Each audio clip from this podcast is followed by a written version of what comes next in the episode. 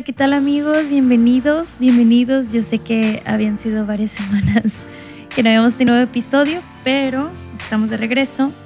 Y el día de hoy vamos a escuchar la historia de Emanuel, un chico de... ¿qué edad tiene?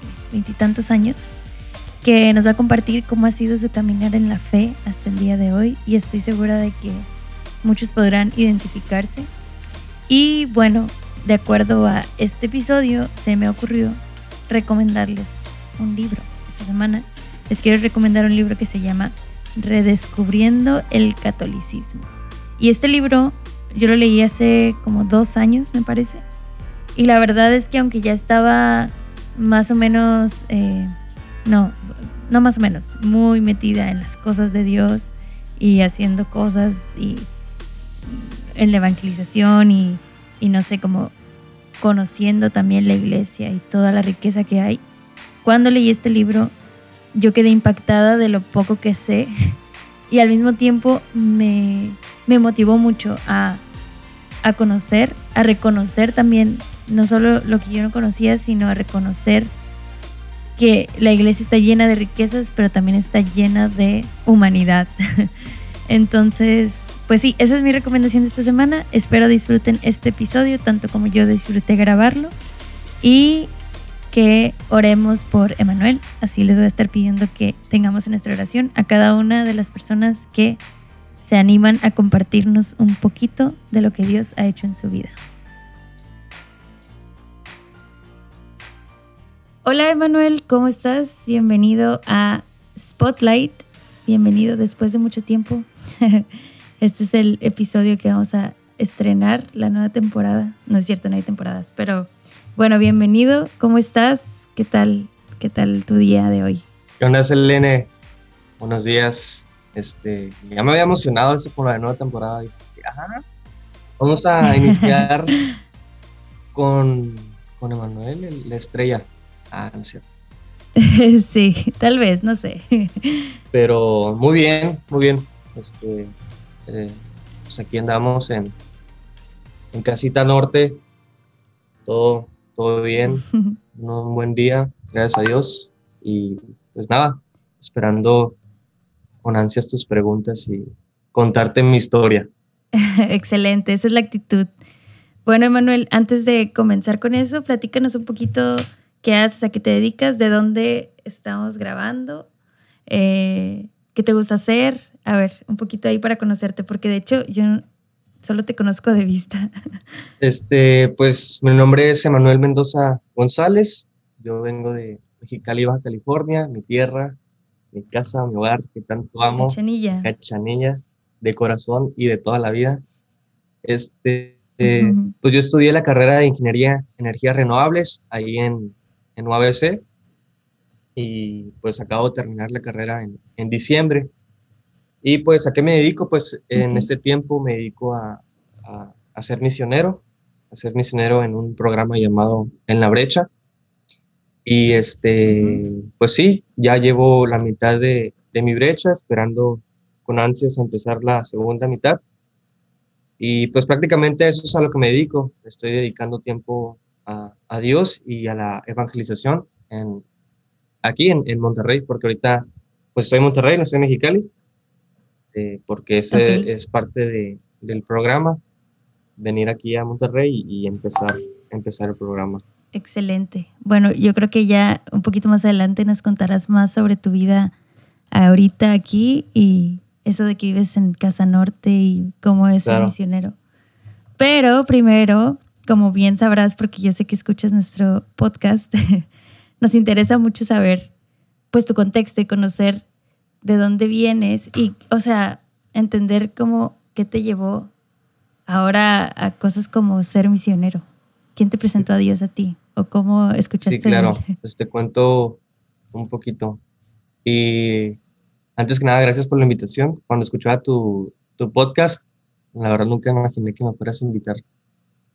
Cuando me mandaste mensaje fue como que, ¡ah, la bestia, qué chido! Un sueño hecho realidad. Un sueño hecho realidad, claro. Y bueno, ya ves. Pues, ¿quién me presentó al Señor? Pues primeramente, gracias a Dios, yo provengo de una familia católica, cristiana, y fueron mis padres los que me presentaron a Dios. Pero claramente, pues, vengo de una familia católica tradicional, no tanto como algo personal, era más tradicional de ir los domingos a la iglesia. También yo vengo de kinder, primaria y secundaria, pues estuve en escuela católica, en el Instituto Félix de Jesús Rubier, okay. Donde ahí también me presentaron, pues, a Dios, a Jesús, a María, la Eucaristía, y ahí fue donde hice mi primera comunión, y pues todo eso, ¿no? Que es parte del catolicismo. Pero, ya tiempo después fue cuando conocí al Señor de una manera personal. Okay. Pero, pues, antes pues, me gustaría compartirles cómo fue que conocí el amor de Dios. Y eso no lo supe hasta que me encontré con él personalmente, ¿no? Entonces yo siempre inicio contando pues un poco de mi historia, pues desde chico, desde que tenía 3 años, 4 años, donde yo me percataba mucho que sentía mucho amor por mi familia. Y Oye, ¿tú tienes más hermanos? Sí, claro, yo tengo 2 hermanos, el mayor que se llama Andrés y el menor que se llama Alejandro. Esos son mis hermanos. Okay. Ahí un saludo ahí por si lo llegan a escuchar. Sí, son mis hermanos y pues obviamente papá y mamá. Okay. Y pues sí, empecé yo sentía un gran amor por todos, por mi papá, por mi mamá, por mis hermanos, por mis tíos, por mis abuelitos.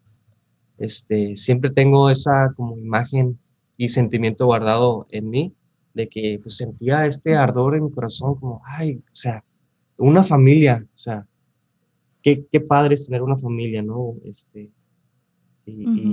Y cómo es que pues, nos apoyamos. Entonces dirías que tu experiencia en la infancia, al menos de la familia, fue muy buena. No. Oh, wow, ok. Eso fue como que alguien puso eso, amor, en mí, tal vez sin muchas cosas extraordinarias, ¿no? Okay. Simplemente porque estaba en una familia y ya los amaba. Entonces yo siempre les digo, cuando cuento mi historia, que yo tengo una imagen en mi cabeza donde estamos mi familia, que mi familia nuclear, ¿no? Mis papás, mis hermanos y yo. Tengo así un cuadro y que cuando voy contando mi historia, ese cuadro se va rompiendo. Se va rompiendo así como a la mitad y es así como, pues va empezando mi caminar en la vida, ¿no? Entonces, cuando somos chicos, pues casi todos tenemos como el color de rosas, ¿no? De que la vida es bonita, es divertida y pues todo está bien. Tus papás te pagan todo, tienes tus juguetes, tienes amigos, tienes salidas, etcétera, ¿no? Y pues uno no ve la realidad, ¿verdad? Cuando somos chicos. Y obviamente son nuestros papás los que pues nos cubren de eso, ¿no? Y nos tratan de dar la mejor infancia que ellos pueden darnos, ¿no? Claro. Yo estoy muy agradecido con mis papás, con todo lo que han hecho por mí y lo que han hecho por mis hermanos. Pero obviamente la realidad nos alcanza individualmente y es ahí donde empieza pues tu vida. Y es ahí donde empieza la mía, claramente. Entonces, cuando yo digo que se va rompiendo esta imagen, este cuadro que es de mi familia, pues es eso exactamente, ¿no? Cómo es que los sucesos de la vida, situaciones personales de nuestros papás, pues empiezan a afectar a en este caso, pues a mí, ¿no?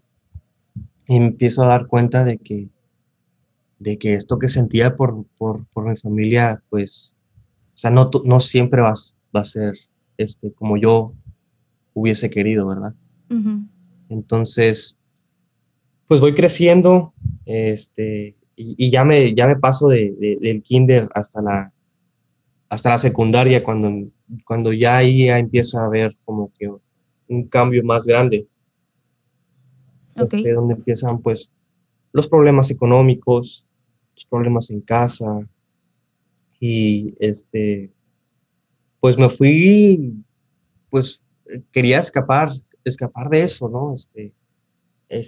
Buscar en otras cosas, tal vez refugiarme en otras cosas para no sentir ese peso de dolor o de decepción, ¿verdad? Que había en mi interior y que estaba afectándome a mí, y que pues en la familia no estaba funcionando algo, ¿verdad? Okay. Entonces, como yo siempre tuve a mi familia como lo más alto y lo más grande en mi vida, y cómo ver que eso se iba derrumbando, pues a mí me iba derrumbando también. Claro. Porque, o sea, yo te puedo decir que desde chico siempre como que me he imaginado con una familia. Entonces, y creo yo que no es tan común que, mucho menos ahorita, ¿verdad? Que alguien se imagine con una familia, y yo siempre me imaginaba que yo voy a tener una familia y que la voy a mantener unida y todo eso, ¿no? Uh-huh. Entonces, pues ese sueño empezó a ir pues evolucionando. Ya empecé a ver que pues no todo era fácil, que lo económico pues ahí entraba mucho en las personas, uh-huh. Cómo nos cambia y cómo pues hay veces que ponemos en prioridad eso, ¿no? O cómo hay veces que también uno pone en prioridad sus cosas y piensa egoístamente y no piensa en lo que realmente importa. Y que en este caso para mí, uh-huh. Pues que alguien haga hecho eso, pues fue pues de las cosas que empezó a derrumbar, no por completo obviamente, pero sí en mi interior bastante, uh-huh. Como la imagen de mi familia, ¿verdad? Uh-huh. Entonces, ahí es donde empiezo a agarrar una actitud ya más negativa, en la secundaria, y arrogante y presumido, pero yo sabía que dentro de mí existía algo bueno. Okay. Pero como hay veces que, pues, uno nunca quiere demostrar su debilidad. Uh-huh. Entonces, yo nunca quise demostrar mi debilidad. Entonces, algo para tapar esa debilidad y ese vacío que había en mí, pues lo llenaba de cosas negativas, de arrogancia, de pues portarme mal con algún compañero o creerme más que él, ser prepotente, y obviamente me hacía sentir pues superior, uh-huh. Cuando en realidad no lo era así. Entonces, claro. Sí, dime. Oye, Emanuel, ¿y en este tiempo cómo era tu relación con Dios o cómo veías a Dios? Digo, siempre estuvo desde chiquito como algo, o sea, pues parte de tu cultura, ¿no? Pero ya en una etapa un poquito más madura y que también te das cuenta de la realidad de tu familia y que no todo es color de rosa, ¿qué era Dios para Emanuel en ese momento? O sea, no quiero decir que nada, pero era un Dios que solamente estaba. Era un Dios que yo miraba y decía, bueno, pues tú eres Dios. ¿Y qué? O sea, no... Sí estaba en una escuela católica, pero nunca pude... O sea, yo no me acuerdo haber sentido algo personal con Dios. O sea, siempre fue como, Él es Dios, pídele a Dios. Y era como que, bueno, pues te pido porque me dicen que te pida. O te doy gracias porque me dicen que te gracias. Entonces, como siempre estuve acostumbrado a hacer eso, pues nunca nadie me contó la parte, bueno, a lo mejor yo nunca escuché o nunca vi el lado como personal. Uh-huh. Entonces, pues para mí Dios era alguien más, pues sí, Dios, y ya. Y no tiene nada que ver conmigo. Pues no como que nada que ver conmigo, pero a lo mejor yo sí como, pues X, así lo tomaba yo. Ajá. En ese entonces, digo, estaba en secundaria y bueno, ni tan maduro, yo creo que ya maduré hasta la universidad, yo creo. Ok. Y entonces tú empezaste a como a tener esas actitudes de arrogancia y de sentirte, o bueno, tal vez encontrar ciertas, o llenar esto que estabas viviendo en tu casa en actitudes, en arrogancia, en sentirte superior a otros. O sí. Eso durante tu etapa de secundaria. Eso fue como, bueno, fue como de quinto de primaria a primero, segundo de secundaria, donde tomo esta actitud. Pero recalco más en secundaria porque pues, vas a secundaria y te crees más grande y pues empecé con esas... Y la adolescencia. Ajá, adolescencia y las hormonas y ya sabes, ¿no? Ahí. Sí. Entonces, pues empecé a tomar ese tipo de actitudes y mi escuela era una escuela, era privada. Ajá. Entonces, también influía mucho en mí como... la parte económica, ¿no? Yo, o sea, uh-huh. había compañeros que sí tenían muy buen dinero y yo quería eso. Uh-huh. Okay. O sea, yo quería, quería tener el carro que él tenía, yo quería tener la ropa que él tenía, yo quería salir las veces que él salía porque le daban más permiso, lo que sea. También empecé a fijar mucho en eso, ¿no? En lo estético, uh-huh. y en lo económico, porque... Pues obviamente aquí en el mundo lo económico siempre va a ser tema de conversación y siempre va a ser como un punto en tu vida donde tú quieres más y siempre vas a querer más. Uh-huh. Y es algo que te puede ir adoptando y que te puede ir como que enreargando ahí. Sí, hace poquito leí un libro de hecho sobre que se llama Pobreza. Y habla sobre, bueno, una parte no todo se centra en la pobreza o la riqueza material, pero... Una parte sí se centra en eso y habla de, o sea, a veces subestimamos el poder que puede tener ese querer más, pero enfocado al dinero. Sí. Porque creo que eso es natural de la persona humana y va con nuestra dignidad el siempre querer algo más, ¿no? Aspirar a algo grande, pero cuando se enfoca en algo material es la perdición. Y de hecho en la Biblia te dice como cuando contrapone a dos amos es... el amo Dios o el amo el dinero. O sea, no pone otra cosa, pone al dinero. Claro. Y digo, es algo para meditar también, que no es algo tan superficial como a veces lo hacemos ver, el que alguien anhele tener más, sí, o querer más dinero, porque creo que sí es algo de lo cual sí tener cuidado, pues, y nadie somos como inmunes a ese deseo. A ese deseo, exacto, y que ese deseo no rija nuestra vida, ¿no? Entonces... Sí, me pareció. Sí, entonces, curioso. O sea, gracias a Dios, mi familia siempre ha sido de clase media. Uh-huh. Y, pues mi papá pues, tenía la oportunidad de pagarme esa escuela. Pero obviamente yo observaba diferencias de situaciones económicas. Uh-huh. Entonces, pues sí, también eso se apoderó un poco de mí, como... buscar mejor ropa, buscar tener más cosas como de prestigio. Y fue así como pues iba evolucionando, ¿no? Mi carácter y mi forma de ser. Uh-huh. Pero dentro de mí siempre sabía que era bueno, o sea, uh-huh. Tal vez sí hacía cosas malas y no tan malas. Como no se imaginen cosas así tan malas, ¿no? Pero sabía que dentro de mí había algo bueno, uh-huh. pero me daba miedo demostrarlo porque no quería pues ser débil ante las demás personas, uh-huh. porque yo siempre he sido primero siempre fui chaparrito, entonces uh-huh. pues sí, a veces sentía como que estoy muy chaparro. Uh-huh. Y ya después, pues ya soy más alto, ¿no? Uh-huh. Pero siempre he sido muy delgado. Okay. Entonces, sí como que en mi interior decía, ay, no, o sea, pueden ver esto de mí de que soy delgado, pero quiero que sepan que tengo algo de poder en mi mente. Uh-huh. Entonces, siempre trataba como de ganar ahí terreno de poder, se podría decir. Uh-huh. Que al final creo que nunca logré nada, solamente me la creía.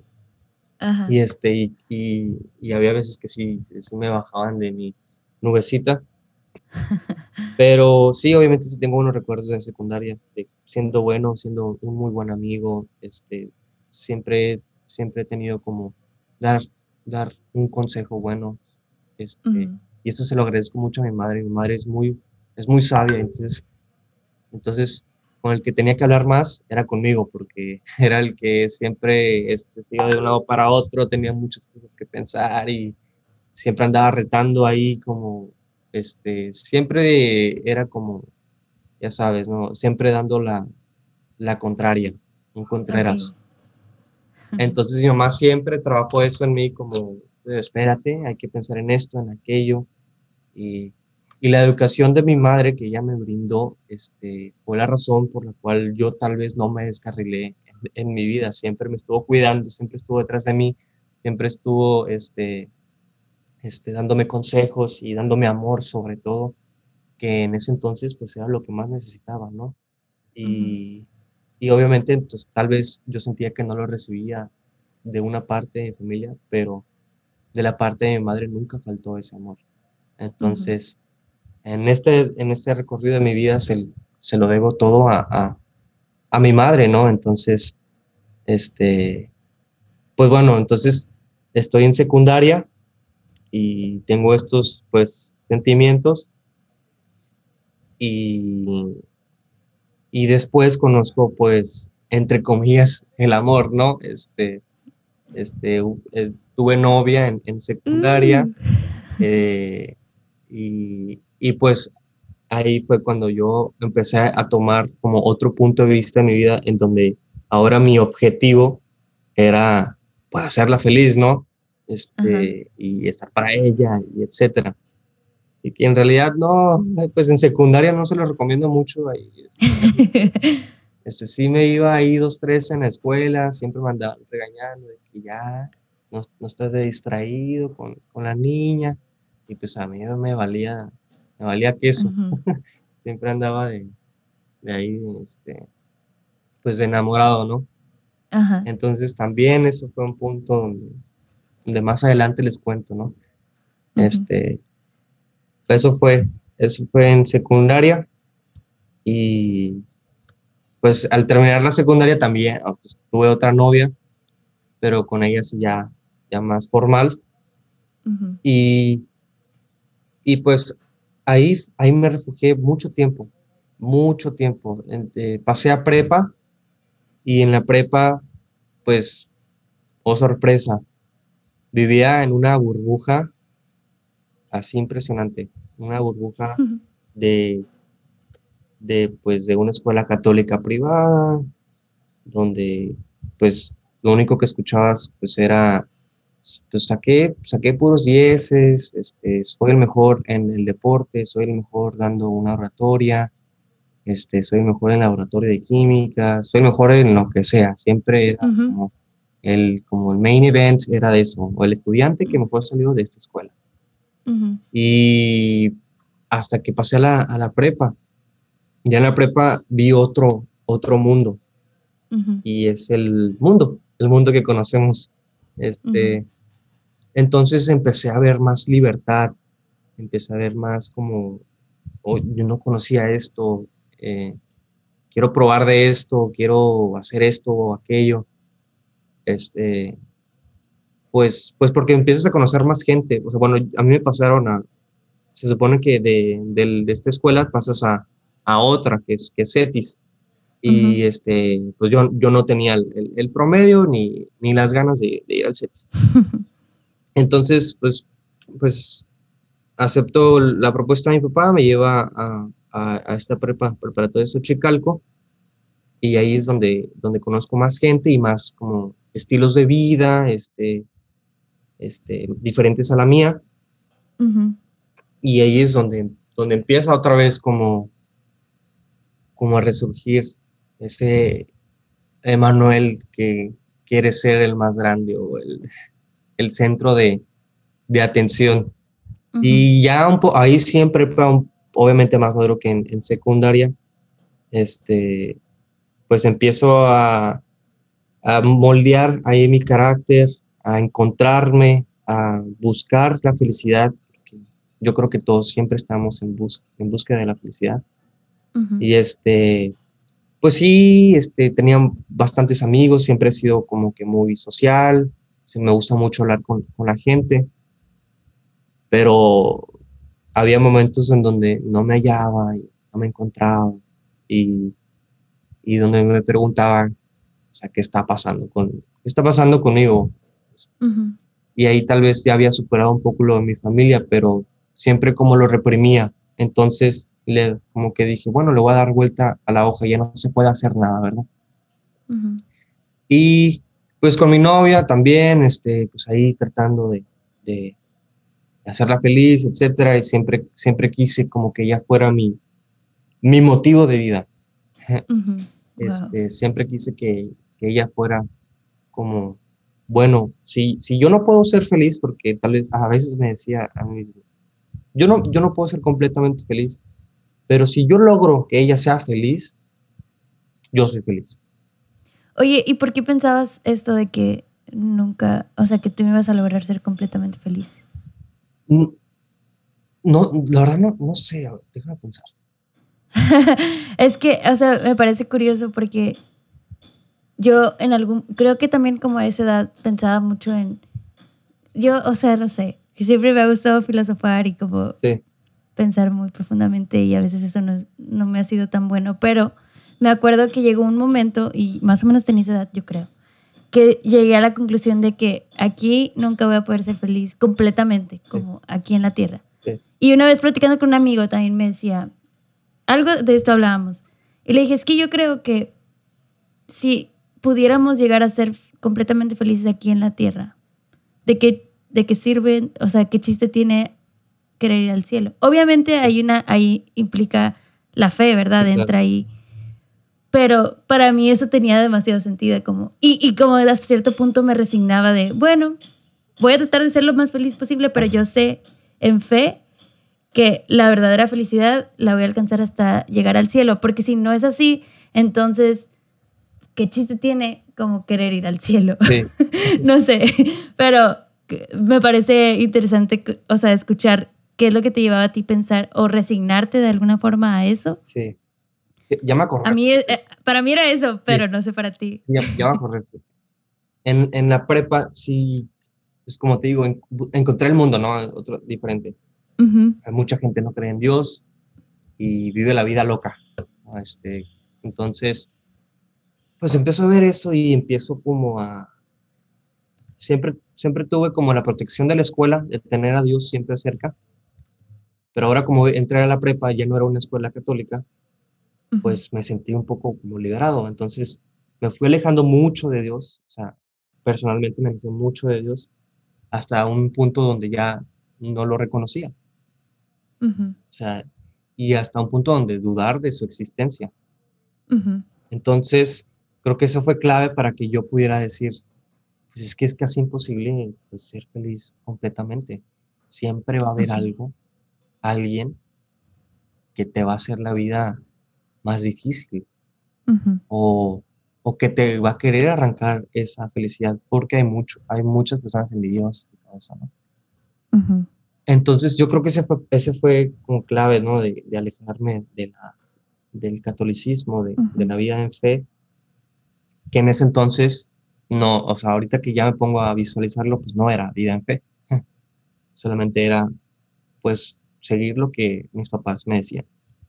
Claro. Entonces, como estoy en la prepa, pues ya me siento un poco más libre, pues mis formas de pensar van cambiando y pues me enfoco en esta persona y ya, eso fue mi prepa. Fue, pues, pasarla bien, sin... el máximo esfuerzo en la escuela, uh-huh, porque en la prepa ya me iba mejor, ya me iba mucho mejor que en la secundaria, pero siempre iba como caminando. Esa etapa de mi vida la visualizo como yo caminando hacia ningún lado, uh-huh, así, hacia ningún lado, solamente estoy caminando, no tenía algún objetivo. o si tenía si tenía algún objetivo era el básico, pues terminar la prepa, entrar a la universidad y después de la universidad pues encontrar un trabajo simple. Uh-huh. Entonces era tan básico eso que me hacía sentir que pues que siempre toda la vida iba a ser así, como con esa pues felicidad de momentos, de cosas tal vez sin sentido, pero sí, me visualizaba así caminando, así, sin rumbo. Uh-huh. Entonces yo creo que eso fue lo que me hizo pensar, pues, que no iba a ser, o sea, tan feliz si no tenía, y ahí vuelve otra vez el cuadro de mi familia, no tenía lo que en un principio, pues me hacía tan feliz. Uh-huh. Entonces sí, pues eso era, pues como caminar así sin rumbo, solamente pues preocupándome por otras personas que no, o sea, me preocupaba más por otras personas que por mí. Uh-huh. Porque al final yo siempre decía, pues voy a estar bien. O me hacía sentir bien que yo podía hacer sentir bien a alguien más. En este caso, uh-huh, pues era la relación que tenía. Y claro, siempre quise que estuviera bien, siempre, siempre. No había ningún momento en donde pues yo no diera algo por esta persona, ¿no? Uh-huh. Entonces, pues eso era todo para mí. Uh-huh. Pues hacerle feliz, ir caminando a ver hacia dónde me lleva el camino y ya, eso fue prepa. Uh-huh. Y el primer momento que me acuerdo, me llega, tengo una mejor amiga. Creo que la conoces. No sé. Nos conocemos desde secundaria y pues siempre he creído que es una persona muy, muy atenta, muy sabia y muy amorosa, siempre. Uh-huh. Entonces, pues ella siempre había estado como en nuestro círculo de amigos, pero siempre estaba como muy ausente. Presente pero, uh-huh, ausente. Y pues una de esas de presentes pues nos invita a un retiro. A un retiro de jóvenes de prepa. Bueno, esta chava, que ahora es mi mejor amiga, se llama Mariela, uh-huh, Casanueva. Ah, sí, claro que la conozco. Sí, uh-huh. No hay testimonio de Emanuel sin que ella esté en la mitad de mi testimonio. Okay. Entonces, creo que la van a escuchar bastante. Entonces nos invita y nosotros como que andábamos de buenas y dijimos que sí, pues vamos. No tenemos nada que hacer, creo que era sábado. Vamos, empiezan las dinámicas, empieza el platicar y yo pues veo a los servidores y veo una, o sea, en mi interior, en mi mente veo una, o sea, una hipocresía así grandísima. Sí, yo sé. ¿En serio? ¿Qué es esto? O sea, ¿qué es esto que me están presentando? O sea, háblame bien, o sea, no me hables como si fuera, no sé, un niño perdido, ¿sí me entiendes?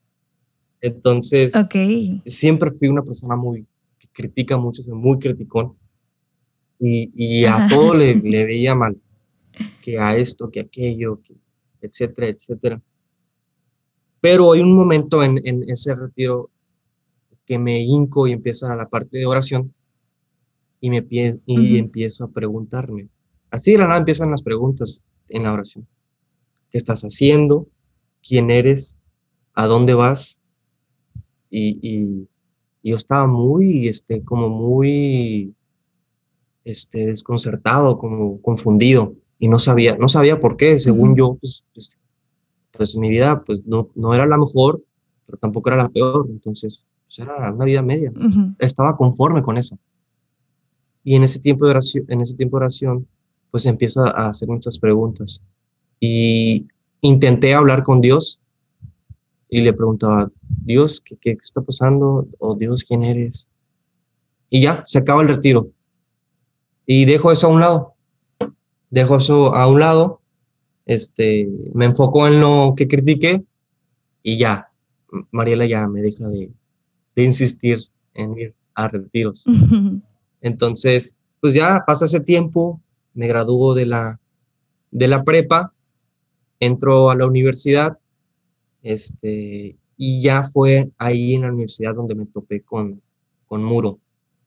Ya pues otra vez, otra etapa de madurez, y ya empiezo a ver más realidades en la vida, donde me empecé a cuestionar, lo que estoy haciendo no es suficiente para yo tener una vida.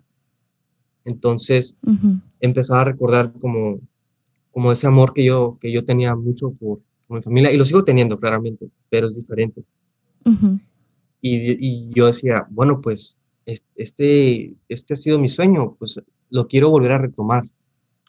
Entonces, pero obviamente seguía otra vez, yo seguía siendo un poco arrogante, seguía siendo muy negativo, quejumbroso, criticón, todavía esto para la universidad. Entonces, pues ya una vez preguntándome qué estaba haciendo con mi vida, pues ya empecé a preocuparme. A preocuparme. Decía, ya estoy en la universidad, no sé qué carrera voy a estudiar, no sé qué quiero estudiar, pero pasé el examen de admisión y tengo que empezar a averiguarlo. Sí. Entonces ya empezó, ahí yo creo que es un punto clave de madurez y de crecimiento, donde ya pues ponía mis pies sobre la tierra y empezaba a buscar esa felicidad y ese vacío que había en mi interior. Un vacío muy grande. Obviamente, pues fue muy difícil, yo creo, para mí como encontrarme. Yo seguía teniendo la idea de que quería ser popular, quería que todos me conocieran, quería pues ser el centro de atención siempre. Y aquí empieza donde veo que alguien me lo está arrebatando. Cuando, por ejemplo, una de las cosas que sentía yo que me estaban arrebatando era un grupo social de amigos, de esos que siempre están juntos, que siempre van a fiestas juntos, que siempre salen y viajan y que duran para toda la vida, ¿no? Y yo siempre decía, con este grupo me voy a quedar y vamos a ser mejores amigos y vamos a hacerlo así, vamos a hacer cosas bien, bien padres. Y pum, me lo quitaban. O sea, de una u otra manera, yo estaba alejado de ese grupo. No, que ser popular, estaba en la universidad, ya estaba empezando más como, ya no era tan negativo, enojón y todo eso, entonces como que la gente empezaba a aceptar más. Y yo decía, ya estoy logrando por fin que me reconozcan. Me lo quitaban. O sea, volví otra vez a estar, entre comillas, solo. Era mi manera de pensar. O sea, y cuando dices me lo quitaban, ¿te refieres a que algo pasaba que ya... algo pasaba que ya no, o sea... que ya ese plan perfecto que estaba saliendo, no. Ya no era ese. Y yo decía, ¿por qué me está pasando esto? O sea, según yo, pues, ahí con cosas de la vida ya estaba haciendo las paces, según yo. Y económicamente también, ya veía que pues está bien, nos está yendo bien económicamente por fin, y pum, otra vez, no. Sí. Y así muchas cosas. No vas a obtener esto, no aquello, no lo otro. Y fue como que, pero entonces, ¿qué es? O sea, porque según yo, esos puntos me iban a llevar a la felicidad, ¿sí me entiendes? Claro. Y bueno, pues yo todavía seguía con esta persona y dije, bueno, pues me quedo con esta persona. Pero otra vez, como ya sabes, ¿no? Relaciones tóxicas. Pues sube y baja. Bueno, o sea, ya sabes, por si te han dicho, no estoy diciendo que se perpetúe, ¿verdad? Entonces... sí, no, pero sí sé. Sube, baja, esto y que lo otro. Y ya sí estaba como que, ¿por qué ahora me están quitando esto? Bueno, en fin, ¿no? Ya estoy como en cuarto de universidad y esta persona, Mariela, mi mejor amiga, empiezo a platicar más con ella. Y fue ahí donde donde yo creo que llegué como a culpar a Dios de que Él me estaba quitando eso. Okay. Hubo un pensamiento, o sea, pues, ¿quién es el Todopoderoso? Ah, pues Dios, o sea, a Él lo voy a culpar. O sea, todo este tiempo Dios allá en su rollo, yo en lo mío, pero para buscar un culpable. Pero buscar a un culpable, pues dije, pues tú, Dios, pues, tú eres el culpable. ¿Quién más va a ser el culpable? Yo no soy el culpable. Ajá. Y cuando empecé a culpar a Dios, Mariela empieza a como a juntarse más conmigo. Uh-huh. Y fíjate que hubo un momento, o sea, hubo un parteaguas en una amistad que tengo todavía, pero no como antes. Pasó un suceso malo y aquello, y resultó lastimada, pues, Mariela. Uh-huh. Y pues ella también era mi amiga, era muy amiga mía, y empecé a dar mi apoyo, uh-huh, así como consuelo y consejo y todo eso, y a resulta de eso, pues empezamos a juntarnos más, empezamos a platicar más, pues ya teníamos desde la secundaria juntos, uh-huh, habíamos pasado muchas cosas juntos con nuestro grupo de amigos, y ahí fue cuando a Mariela se le prende el foquito de evangelizarme, ¿verdad? O eso crees, porque la amistad es el mejor medio de evangelización. Claro que sí, seguro que la amistad es la mejor arma de evangelización. Pero bueno, ella pues empieza a ver que pues estamos como siendo más unidos, uh-huh, y pues había veces que decía, no, pues o sea, vente, vamos a por la nieve, vamos a caminar, vamos a platicar, y en esos momentos, como yo estaba culpando a Dios y como yo veía que Mariela estaba muy cercana a Dios, pues yo le cuestionaba a ella. Uh-huh. Como, oye, ¿y por qué esto? Oye, ¿y por qué aquello? Pero a mí no me parece esto, pero a mí no me parece aquello. Y todo, okay, ¿no? Así, la siempre me estaba atacando así. Y hasta a veces me daba risa, como, y la voy a molestar, así. Uh-huh. Porque como, pues yo todavía tenía una visión de estos grupos, porque ella estaba en un grupo.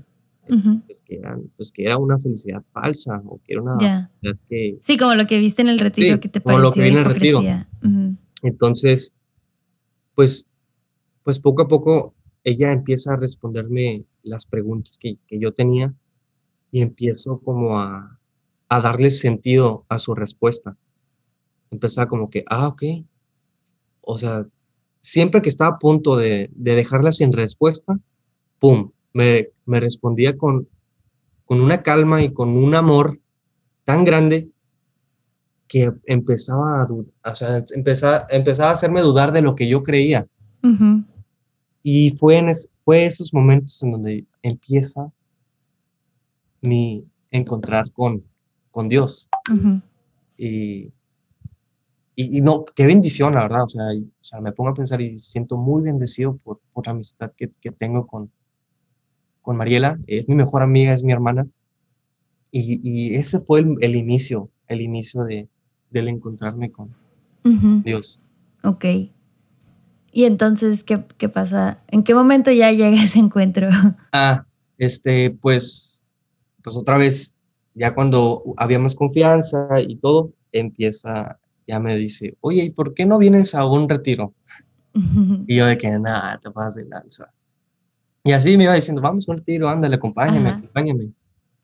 Y decía eso de acompañar. Y decía, bueno, pues vamos a ver qué rollo. Ajá. Me invita, me acuerdo que estábamos en la casa de una amiga.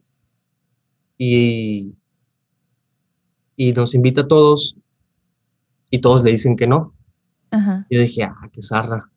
Bueno, yo le voy a decir que sí. Ajá. Le dije que sí y ya, llega el día. Esto fue en octubre del 18 o del 17. No, del 17, creo que el 17. Ok. Voy al retiro y adopto otra vez la actitud que tomé en el retiro que tuve en prepa. Ok. De arrogancia, de prepotencia, de criticón. Uh-huh. Y cada que alguien hablaba al frente decía, este vato es un chiste. Y me da risa porque me acuerdo muy bien de los que estaban hablando, Ajá. Y ahora veo ese tiempo ahorita y ahorita son de mis mejores amigos. Uh-huh. Son a los que les confiaría mi vida así entera. Uh-huh. Entonces, son esos momentos que me pongo a pensar y que le agradezco mucho a Dios por eso. Uh-huh. Pero bueno, voy al retiro y pésimo. El retiro para mí fue pésimo, así de que, un chiste. Pero había algo que me detuvía. Y era esto, en el grupo hay algo llamado pues grupos. Ajá. Grupos de diálogo. De diálogo. Uh-huh. Y ahí pues dábamos mucho como nuestra opinión de lo que escuchábamos en las pláticas. Uh-huh. Y pues yo escuchaba a cada uno de las personas y como iba ahí como armando el rompecabezas de qué es lo que estaba pasando o de cómo era la vida de esta persona o de qué es lo que pensaba y así. Como escuchar testimonios, así. Y yo siempre que hablaba daba la contraria, como que no me parece esto, no me parece aquello, no me parece aquello. Y me trataban bien, como, aceptamos lo que tú dices, ¿sabes cómo? O sea, aquí estamos, pues, no estamos para criticar, estamos para escucharte. Y yo, bueno, pues está bien, súper bien. Y aparte, conforme pasó el día, empecé como a desenvolverme un poco, pues al igual, o sea, podrían tener... Pues pensaba yo que la gente que estaba ahí pues era algo parecida a mí. Uh-huh. O alguna de ellas era algo parecida a mí. Entonces como que empecé a abrirme un poco y pues me fui desenvolviendo y me empecé a sentir bien con la gente con la que estaba tomando el retiro, más no con la que estaba dando el retiro. Pero pues sí, pues me empecé a llevar bien con los del grupo de diálogo y así. Más que mi líder de grupo de diálogo sí me castraba, así de que, ay, este vato ya no quiere escuchar. Te mando un saludo, Raimundo Moreno. Pero, ahora somos bien amigos, ¿eh? Ok. Pero sí me da risa porque siempre le digo. Pero bueno, pasa, eso fue el sábado. Ajá. Entonces, de las pláticas y todo eso, pues obviamente se queda algo de las pláticas. Aunque yo quisiera dar a entender que no quedaba nada, o sea, que yo tenía la razón o que yo estaba bien, de que pues, nada de lo que me hubieran dicho pues, se iba a aplicar en mí, pero sí había como esa pregunta. Uh-huh. Y entonces, acaba ese día, pues me voy con un buen sabor de boca, o sea, agarré lo bueno. Llego a la casa, porque no, este retiro pues no es de quedarse a dormir, nada, son dos días diferentes y vas tú solo. Y llego a la casa y me preguntan que si cómo me fue. Yo digo, pues me fue bien. Tranquilo, normal. Y yo me acuerdo perfectamente. Yo entro a la sala del cuarto de tele ahí en mi casa. Veo a mi papá sentado y me dice, oye, vamos a San Diego mañana domingo. Tentación. Y yo sabía que, o sea, aparte, o sea, a mí me gusta ir mucho a San Diego porque a mi papá le gusta ir mucho a San Diego. Ajá. Como para relajarse, a despejarse, ir a caminar. Gracias a Dios hemos tenido la oportunidad de tener pasaporte y todo eso. Ajá. Y aparte de que me gusta mucho San Diego, ese día se presentaba mi banda favorita de todos los tiempos, que era Coldplay. Ajá. Y yo le había dicho antes, oye papá, mínimo hay que ir a San Diego a ver si conseguimos pases, ¿no? Para el concierto. Ajá. Llego y me dice, vamos a San Diego, y yo digo, no puede ser, vamos a ir a ver Coldplay, no me importa, lo que sea, y pum. Hay una pausa, esta es la pausa más increíble en mi vida que he tenido. Pienso en el retiro. Ajá. Y así una pausa así de que ¿qué estoy haciendo? O sea, ¿por qué la estoy dudando? O sea, ¿por qué estoy dudando de no ir al concierto de mi vida, de mi banda favorita? Ajá. Y digo, y ya lo que recuerdo después de esa pausa fue, no. Wow. Y mi papá dijo, ¿Qué estás diciendo? O sea, se sorprendió, hizo una cara así de, ¿por qué? Y yo digo, no, pues me quiero quedar pues, al retiro. Uh-huh. Al retiro. Y cuando dije que no, cuando me di cuenta de esta pausa y cuando dije que no, en mi mente hubo un pensamiento de, esta puede ser mi oportunidad. Okay. Mi oportunidad de darle rumbo a mi vida. Ok, entonces, o sea, algo en ti, ajá, a pesar de todo lo que por fuera expresabas y veías, algo en ti como que sí tenía esperanza, ¿no? De, sí, algo en mí decía, tal vez esta va a ser tu oportunidad de cambiar tu vida para un bien. Uh-huh. Porque siempre tuve en claro que aunque no me gustaba, aunque criticaba a Dios, sí sabía que había cosas buenas, ¿no? Uh-huh. Y en ese momento dije, si no agarro esta oportunidad, nunca en la vida voy a ser feliz. Así me lo puse en la mente. Uh-huh. Wow. Y así con pues era de orgullo también, mi orgullo era como que no vayas, no necesitas eso. Uh-huh. Y ahí me di cuenta después que estaba dando un paso de fe, y es uh-huh. el paso de fe más grande de mi vida, uh-huh. que ahora que lo pienso es, wow, o sea, donde estoy ahorita, si no hubiera dado ese paso, no sé dónde yo estuviera ahorita, qué estuviera haciendo, si hubiera terminado la carrera o no. Uh-huh. Wow. Pero bueno, voy el domingo al retiro y normal, no pasa nada extraordinario, en verdad. Voy y es casi igual que el sábado, pero seguía con eso de pues voy a ver qué pasa, ¿no? Uh-huh. Y al final del día, pues te invitan a un grupo católico de jóvenes, que se llama pues MSU, Misión Católica Universitaria, y ya en sí digo, ya me perdieron, decía yo. Pero gracias a Dios, Mariela me dice, no, sí, ve, su hermano estaba ahí, Jorge Casanueva estaba ahí. Uh-huh. Yo no lo conocía por la escuela, pero nunca había hablado con él. Y pues él me dijo, yo te llevo todos los miércoles, porque eran los miércoles de grupo. Uh-huh. Y yo, bueno, pues si me llevan y no tengo nada que hacer, pues vamos a seguir dándole la oportunidad. Y así fue. Todo ese semestre tuve raite para ir a MSU con Jorge. Siempre me dio raite, siempre estuvo dispuesto a darme raite y le agradezco mucho.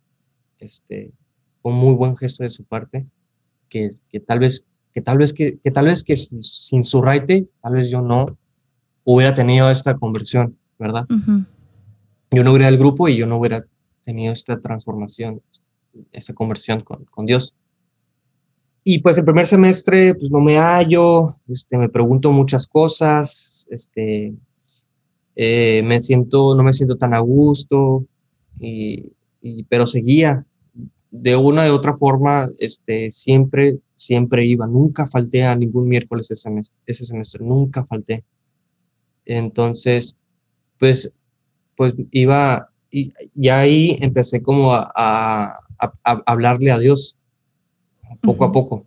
Ya tú personalmente. Ya yo personalmente, ya decía, bueno, ¿qué onda, Dios? Hola, estoy bien, estoy aquí en el grupo con estas personas y pues estoy buscando una respuesta. Espero que tú seas la respuesta. Uh-huh. Al final solamente estaba buscando una respuesta y le di la oportunidad, según yo, ¿no? Yo le di la oportunidad a Dios. Sí, creo que está bien dicho. Bueno, al menos yo así lo siento, porque aunque Dios es todopoderoso, soberano y creador de todo lo que existe. Sí, claro, al final somos nosotros los que... Su amor está basado en la libertad. Sí. Exacto. Y... Bueno, pues sí, entonces sí, como que le di la oportunidad a Dios, ajá. pero que después entendí que Él me dio la oportunidad también a mí. Uh-huh. Y empiezo a hablar con más gente, a preguntar, a cuestionar, y empiezo a orar sobre todo. Me enseñan a orar y empiezo a orar. Y digamos, esto es de alguna forma nuevo para ti, ¿no? Porque... Sí, era o sea, sí, totalmente obviamente sabías nuevo, rezos, o sea, y todo, pero esto de hablar... Sí, obviamente sabía, pues el Padre Nuestro, el Ave María, es lo básico, ¿no? Pero yo no sabía que tú puedes hablarle a Dios personalmente. Uh-huh. Yo no sabía eso. O al menos no sabía que Él te podía responder. Uh-huh. Le podía hablar y a lo mejor le estaba hablando a la pared. Uh-huh. Pero no sabía que también él respondía. Entonces, pues va pasando este tiempo y llega otro momento clave. El otro momento clave es cuando yo empiezo a servir. Uh-huh. Me acuerdo que me ponen el servicio práctico y empiezo a sentir como como bien, me empiezo a sentir muy bien, como que, qué padre, o sea, qué padre, estoy como sirviendo a los demás. Y o sea, y yo, según yo, ya tenía una poquita relación con Dios y pensaba en mi mente, pues, lo que yo estoy haciendo ayuda a que alguien más pueda, pues, tener una relación con Dios. Uh-huh. No era la mejor en ese entonces, pero era algo y significaba algo. Entonces empecé a servir y empecé a sentirme, pues, bien, o sea, empecé a sentir bien conmigo mismo, como que estoy haciendo algo bueno. Y, uh-huh. y fue así como el Señor me fue atrayendo poco a poco, porque, como te digo, no fue de me retiro, pum, ya, convertido. Okay. No, o sea, ha sido yo sabía que si quería que yo estuviera con Él, era de poquito a poquito. Uh-huh. Era, te voy a dar esto, tú vas a hacer esto, te voy a dar esta prueba y la vas a superar. Y yo iba caminando. Y hay una frase que siempre dije en mi oración. Si tú eres real y si tú estás conmigo, dame tu mano y nunca la sueltes. Porque soy humano y en cualquier momento puedo perderme. Entonces, siempre, casi todas las veces que estoy yo en mi oración personal, siempre le digo al Señor, Señor, toma mi mano y nunca la dejes ir. Toma mi mano y nunca la dejes ir. Siempre. La primera vez que lo dije fue como, me estoy entregando, estoy confiando en ti, porque sin esto, sin esta opción que eres tú, creo yo que no va a haber nada más, porque uh-huh. ya lo había buscado en muchas cosas. Y al final dije, toma mi mano y no me sueltes. Sí, creo que es lo más sabio que uno puede hacer ante, pues no podemos conocerlo todo, ¿no? Y todo eso, pero al final, pues el Señor nunca ha soltado mi mano. Y siempre he tenido como esa confianza. Y esa confianza ha ido aumentando muchísimo. Uh-huh. Y empiezo a ver en mi corazón como ese amor, poquito a poquito, ese vacío que yo tenía se iba llenando con servicio, uh-huh. con amistad, con hermandad, con gestos, y todo eso pues iba llenando mi corazón. Uh-huh. Y pues, bueno, antes de eso yo seguía con mi novia, con mi exnovia. Ajá.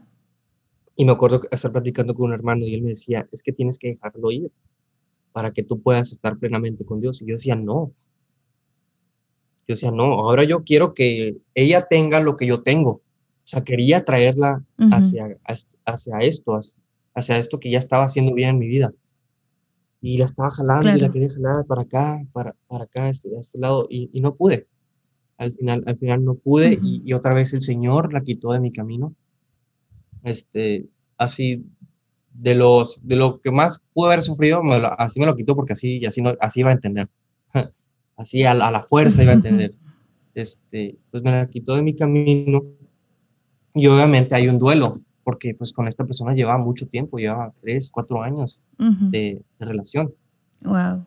Y pues ya me di cuenta de que pues, no iba a poder traerla acá conmigo, o sea, donde pues estaba encontrando pues cosas muy buenas y gracias a eso pude abrirme todavía más, porque ahora la atención que le daba a ella, pues ahora se la daba a él, a Dios y al servicio. Empiezo a cuestionar mucho el grupo y... pues el Señor me da lecciones y ya, otra vez. Y lo que más me ha gustado de este tiempo es la hermandad que he sentido en el grupo. Uh-huh. Como te decía, en las charlas del retiro, mi primer retiro, empecé a ver cosas diferentes dentro del grupo, me empecé a llevar más con la gente, sobre todo empecé a ver que no eran tan diferentes a mí, uh-huh. nomás que lo único diferente es que ellos tenían a Dios y que ahora yo lo tenía. Entonces ya empecé a comprender eso, ¿no? Y ya no los veías como hipócritas. Ya no los veía, no, claro que no. Y ahora pienso que mucha gente me ve así y digo, bueno, está bien. Aquí en el grupo volví a sentir ese amor tan grande en el grupo con la hermandad y con Dios.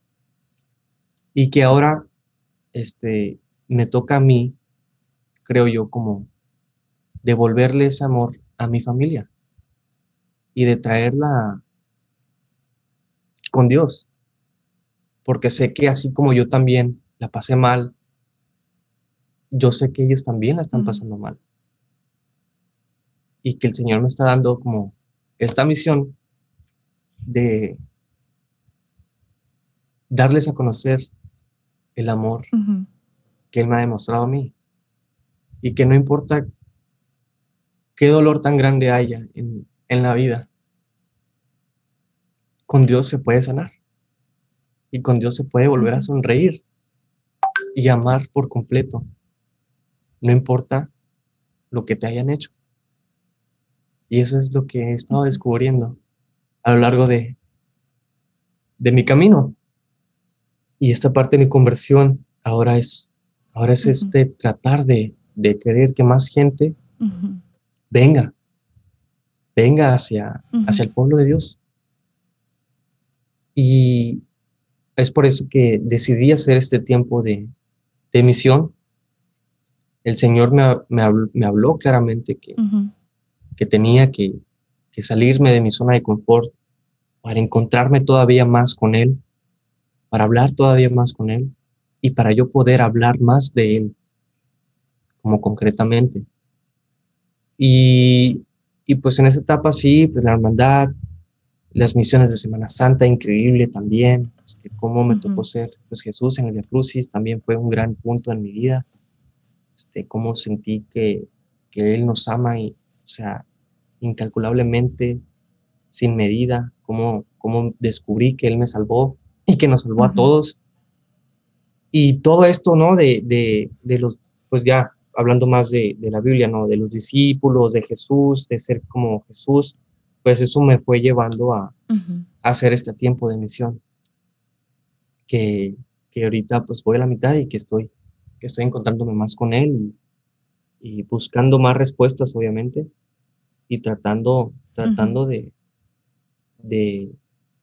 pues atraer a más gente al pueblo de Dios, porque la única respuesta correcta en esta vida para la felicidad, para la plenitud, pues es Él, es Dios. Exactamente. ya dijiste la respuesta. A ver quién la cacha. Oye, y bueno, antes de concluir, me gustaría hacerte unas preguntas más concretas. Y si has escuchado los otros podcasts, no van a hacer esas mismas preguntas. Pero, a ver, no sé si en este tiempo, desde tu conversión, que, bueno, no tiene tanto, o sea, hace 3 años dirías tú que empezaste a tener una relación más personal con el Señor. Sí. Y ahorita pues estás en un año muy intenso de que sí, puedes tener una relación muy profunda con Dios. Pero no sé si has tenido momentos de, yo me imagino que sí, pero no sé, momentos de cierto desierto espiritual o de sentirte o de falta de fe o decepción, no sé. Sí, claro. Ok, entonces ahí va la pregunta. En esos momentos, para ti, ¿cuáles son esas verdades o eso que te mantiene como firme a pesar de sentirte o de estar viendo o estar viviendo estos desiertos? Sí, la respuesta sería, o sea, yo tomo cuando el Señor me habla, tomo eso, ¿no? Recuerdo que el Señor me habla y que sí me habla, ¿verdad? Entonces, cuando tengo estos desiertos, recuerdo eso. El Señor sí me habla. Más que ahorita tal vez quiere que, no sé, que espere, o que tal vez no estoy haciendo las preguntas correctas o tal vez no estoy enfocado bien. Entonces, como pues la respuesta más concreta sería como pues mi fe en que Dios está ahí, aunque no me esté contestando. Que lo ha hecho. Que lo ha hecho. Ok. Desde tu experiencia, ¿cómo dirías que vive un cristiano? O sea, alguien que tú digas, ese sí es cristiano, no solo porque está bautizado o porque lleva colgando una cruz, pero ¿qué características tú dices, esa persona sí es un cristiano? Cuando sirve a los demás sin recibir nada a cambio. Yo creo que esa ha sido la respuesta, porque yo lo he visto mucho en mi mamá. He visto mucho que ella da demasiado sin recibir nada a cambio. Uh-huh. Y yo creo que eso sería como mi respuesta, como eso es un cristiano. Alguien que se da a los demás. Alguien que se da a los demás con amor. Uh-huh. Y pues sí, esa sería la respuesta. Bueno, última pregunta. Si ahorita pudieras regresar a ese Emanuel, o sea, tú tener una conversación con ese Emanuel que no conocía a Dios, a ese Emanuel, no sé, en la etapa universitaria, pero que Dios no estaba en su vida, ¿qué le dirías? Así, imagínate, tú te conocías en esa etapa y que tuvieras oportunidad de hablar contigo, ¿qué le dirías? Le diría que todo va a estar bien, que lo mejor está por venir. Ok.